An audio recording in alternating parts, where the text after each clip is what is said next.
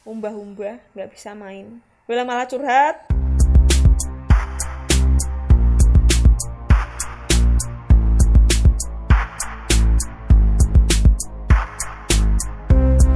Podcast yang muncul karena ada guru yang dibalas dengan air tuba.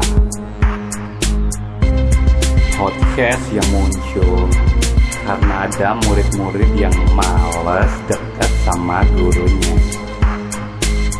Dari problema dua pihak ini, maka muncullah Citadel Arsitektur Ngelantur. Hey.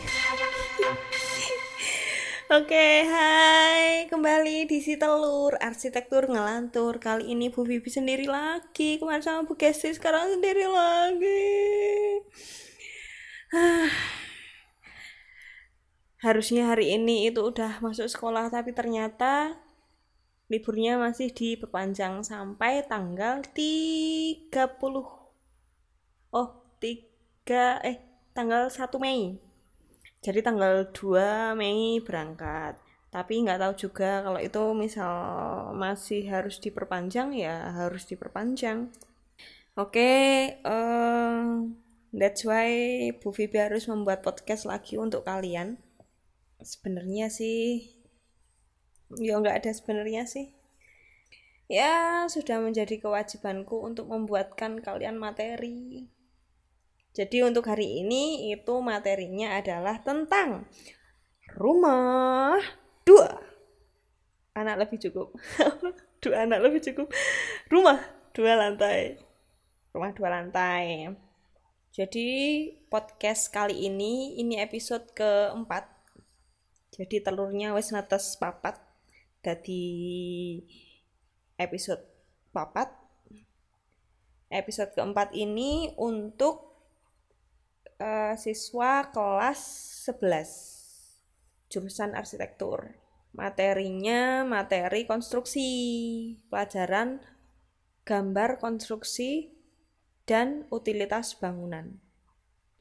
Nah, karena kita itu sudah di semester genap, kalau semester ganjil itu kan berarti kita masih fokus di rumah 1 lantai. Nah, untuk sekarang karena kita sudah di semester genap, kita akan fokus ke rumah 2 lantai. Nah, yang akan kita bahas nanti itu tentang apa sih itu rumah 2 lantai, terus yang membedakan rumah 1 lantai dengan rumah 2 lantai itu apa, terus gimana sih kok ada rumah 2 lantai, faktor-faktor yang ada untuk mengharuskan rumah itu menjadi 2 lantai itu apa aja, nanti akan dibahas. Terus syaratnya rumah 2 lantai itu apa, strukturnya seperti apa, komponennya rumah 2 lantai itu apa. Terus misal ada kasus misalnya nggak pengen 2 lantai tapi pengen semi 2 lantai, nanti alternatifnya pakai apa. Terus nanti yang terakhir kalian harus membuat studi kasus. Nanti tak kasih kasus, kalian silahkan dibuat tugasnya gitu teman-teman. Oke, langsung aja. Rumah 2 lantai itu apa sih? Oke, rumah 2 lantai otomatis adalah rumah yang punya 2 lantai. Ya ampun, solutif sekali, tidak menjawab pertanyaan. Oke, rumah 2 lantai. Saya sambil searching ya.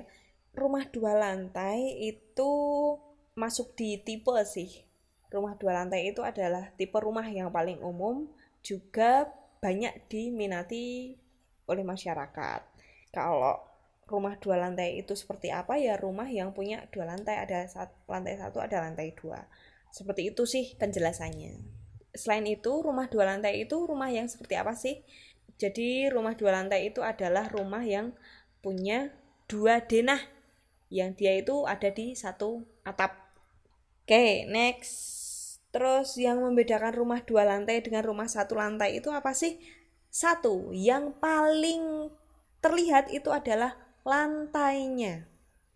2, rumah 2 lantai pasti punya tangga. Tangga itu apa sih? Tangga itu adalah alat transportasi yang ada di dalam rumah. Selain itu, selain tangga itu pasti ada ram. Ram itu dundunan. Apa sih? Iya, dundunan pokoknya. Jadi dia lantai yang miring. Dan untuk ram itu kemiringannya itu nggak boleh lebih dari 15 derajat. That's why kalau di mall itu kan ada ram berjalan ya kan, tapi juga ada eskalator yang tangga berjalan. Kalau kalian ngeh, pasti kalau ram berjalan itu dia lebih landai daripada tangga berjalan. Karena apa? Karena kalau ram yang berjalan itu ketika dia terlalu curam, medeni, nanti malah jungkel. Sama halnya kalau misalnya di parkiran mall atau parkiran hotel itu nggak boleh curam-curam. Kalau kalian pernah lewat di parkiran yang muter itu mana? Sapir, bukan Sapir, mall yang ada di Jalan Solo itu loh. Kok Jalan Solo sih, pokoknya yang itu, yang parkirannya muter-muter itu menurutku terlalu landai. Kok terlalu landai? Terlalu curam, makanya dia udah muter, ditambah dia terlalu curam. Nek basa Jawa ki biasane neklik. Nah, dalane neklik. Syukur kalau misalnya itu dia itu cuma 1 arah, tapi kalau misalnya 2 arah wis angel banget. Oke, selain itu kalau rumah 2 lantai dia punya balkon. Kalau rumah 1 lantai dia cuma punya teras. Balkon itu apa sih? Balkon itu adalah teras yang ada di lantai 2, lantai 3, lantai 4. Jadi yang membedakan itu yang pertama, lantainya ada 2. 2, tangga, ram, alat transportasinya. 3, komponen-komponen tambahan seperti balkon. Terus selanjutnya ada struktur. Struktur untuk rumah 2 lantai itu pasti akan lebih kuat. Misalnya, rumah 1 lantai itu cuma butuh kolom praktis yang ukurannya dia 15x15. Kalau untuk rumah 2 lantai, dia ada 2 tipe struktur. Yang satu adalah kolom praktis, yang kedua adalah kolom struktur. Nah, kolom struktur ini itu ukurannya lebih dari kolom praktis. Ya iyalah, biasa sih Bu Bibi mah. Biasanya ukurannya itu 20-20, 20x20, atau dia 30x15. Kenapa 15? Biar dia itu sama kayak dindingnya. Dia nggak keluar dari dinding. Tuh. Terus selain itu, struktur kalau rumah 2 lantai dia pasti punya balok tembok, balok anak, balok induk. Nah, kalau di rumah 1 lantai dia cuma punya ring balk yang dia itu ada di bawahnya kuda-kuda. Dah, dia cuma itu tok. Terus selain itu, kalau kita masih membicarakan struktur, pondasi rumah 2 lantai itu beda sama rumah 1 lantai. Rumah 1 lantai dia itu cuma punya pondasi, rumah 1 lantai itu dia cuma pakai pondasi batu kali. Dia pakai 2 sampai 3 jenis pondasi. Dia pakai setengah batu kali sama yang untuk teras itu apa namanya? Rolak. Nah, untuk rumah 2 lantai dia ada pondasi yang untuk kolom strukturnya. Biasanya dia pakai footplat, biarpun nggak terlalu gede atau tidak terlalu dalam. Karena untuk kedalaman nggak selalu dia dalam atau enggak sih, tergantung tanah kerasnya itu di mana. Terus selain itu, kalau misalnya kita bicarain kenapa sih harus ada rumah 2 lantai, kita mesti balik ke analisa. Kenapa kok satu keluarga misalnya cuma 1 keluarga tapi kok butuh sampai 2 lantai? Ada beberapa faktor sih yang mempengaruhi. Misalnya dari analisa nih, kita ngelihatnya analisa alur kegiatan. Dari alur kegiatan ketika bapak nih dari mandi sampai tidur lagi itu akan memunculkan dia butuh apa. Misalnya dia mandi, dia mandi berarti dia butuh kamar mandi. Terus kalau misalnya habis mandi dia, bapak loh ya ini bapak, dia ganti baju prepare, berarti dia butuh ruang yang buat baju-baju. Setelah itu dia makan. sarapan sebelum kerja, berarti dia butuh ruang makan, sorry. Nah, misalnya di situ ada bapak, anak, ibu, anaknya misalnya ada 2. Mau bikin rumah nih yang tadi itu. Kita udah bikin analisa alur kegiatan. Terus kita bikin kebutuhan ruang. Setelah kebutuhan ruang, kita akan ngitung ruangannya itu gedenya seberapa, kapasitasnya berapa orang, isinya, furniturnya apa aja. Nah, nanti dari situ akan kelihatan, rumah yang dibutuhkan keluarga ini itu butuh luasan sekian meter. Setelah kita tahu kebutuhan ruangannya sekian meter, kita akan melihat sepiro to lahane, cukup ora sih kebutuhan luas ruangan yang dibutuhkan satu keluarga itu ketika ditaruh di lahan itu. Misale kok dilalae lahane kuwi ora cukup, padahal nanti masih dipotong dengan taman. Karena rumah paling enggak yo minimal itu 30% dari lahan itu dipakai buat persapan, penghijauan, dikasih taman gitu. Kok dilalai ora cukup? Gimana dong ini caranya? Ben cukup, ben kebutuhan ruangnya itu bisa masuk di lahannya. 1, enggak boleh diperkosa lahanmu, opo-opo dilebok oke. Nah, solusinya itu adalah dengan menambah lantai. Jadi 2 lantai gitu. Jadi faktor-faktor yang mempengaruhi suatu rumah itu bisa jadi 2 lantai atau lebih, itu yang pertama perhitungan ruangannya, kebutuhan ruangannya. Terus setelah itu luas lahan yang sudah dikurangi KDB, koefisien dasar bangunan. Terus setelah itu kok dilalai, wah mas, wes lahan ini ombo, tapi aku pengen rumah 2 lantai, saya pengen ada balkon misalnya. Yo wes, mergo dedet ya kan, sekarang dedet meneng wae. Oke, tuh itu hal-hal yang mempengaruhi, ada beberapa sih yang mempengaruhi. Terus setelah itu kalau misalnya udah mau bangun rumah 2 lantai, udah ada denahnya, udah ada rancangannya, kita harus tahu nek nggawe rumah 2 lantai itu gimana sih? Karena apa? Karena ada beberapa hal yang memang harus diperhatikan.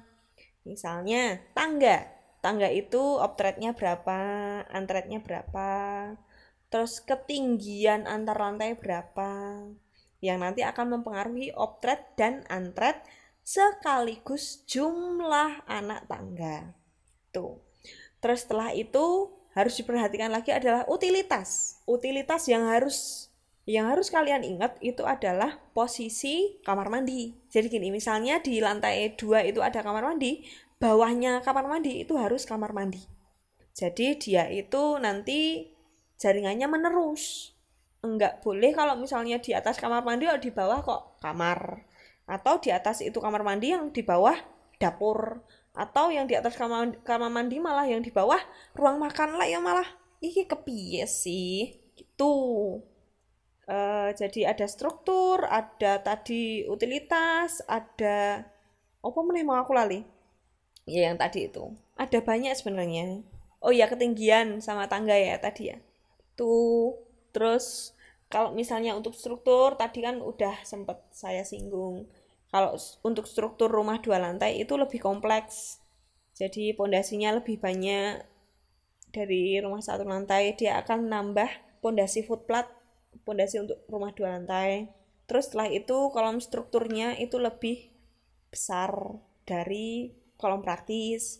Terus ada balok tembok, balok induk seperti itu. Kalau misalnya nggak pengen 2 lantai, tapi pengen ada mezanin. Nah, mezanin itu adalah salah satu alternatif yang digunakan banyak orang untuk menyiasati rumah yang dia itu sebenarnya sama atapnya udah tinggi.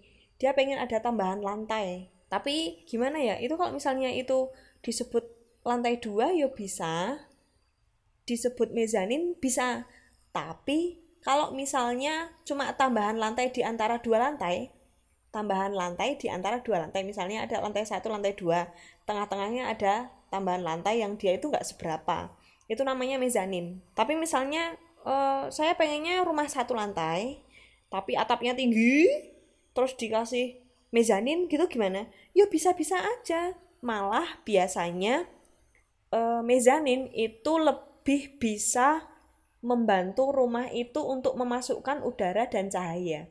Jadi ada, pernah saya ngelihat salah satu bangunan yang dia itu kalau di luar dia itu rumahnya itu kayak satu lantai, tapi ketika masuk dia kayak 4 lantai, 4 atau 5 ya. Jadi satu lantai misalnya nih ada papan catur, yang warnanya putih sama hitam, ada 2 kotak. Nah, lantai 1 itu putih sama kotak. Mezanin yang kedua itu di atasnya putih, kotaan putih.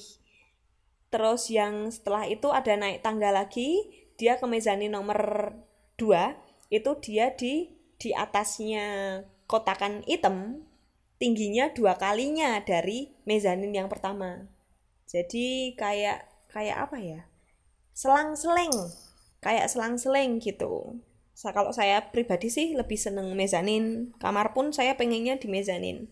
Jadi atas itu bisa dikasih kasur, yang bawah bisa buat TTS, tawa-tawa santai, atau goleran nonton drakor.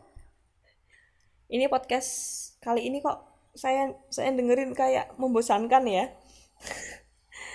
Nggak apa-apa ya. Aku tahu kalian bosan dan kalian tahu juga kalau aku bosen. Ini udah bosen level Mighty Glory. Aku pengen main. Kalian pengen main enggak? Oke.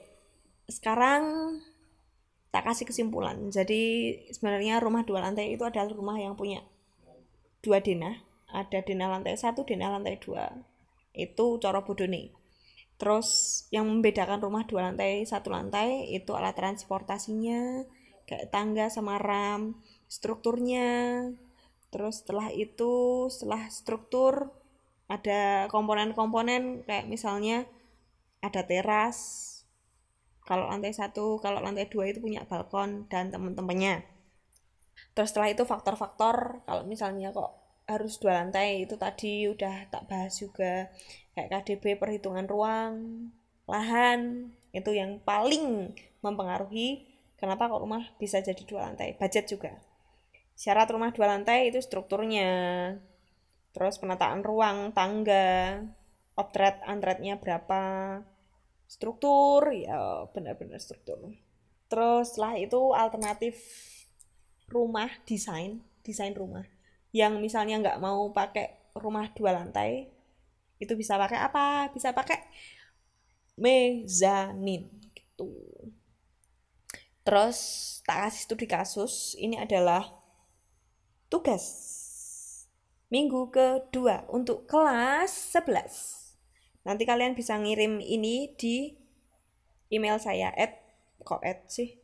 di vibianarisa@gmail.com. Oke, tugasnya tolong kalian dengerin baik-baik. Ada nih seorang pemudi yang sudah bekerja, dia pengen bangun rumah. Bukan bangun rumah, rumah minimalis aja, yang dia pengennya itu cuma isinya ruang keluarga, terus dapur yang ada minibarnya, taman belakang, sama kamarnya dia. Dia pengennya adanya mezanin. Ruangannya, lahannya paling dia cuma punya 5 kali 10. Dia naiknya apa? Motor aja, nggak usah apa-apa. Jadi tadi ada seorang pemudi yang pengen bangun rumah minimalis banget. Dia pengennya cuma ruangannya kayak tadi, cuma ada ruang keluarga, dapur yang ada minibar, sama kamar.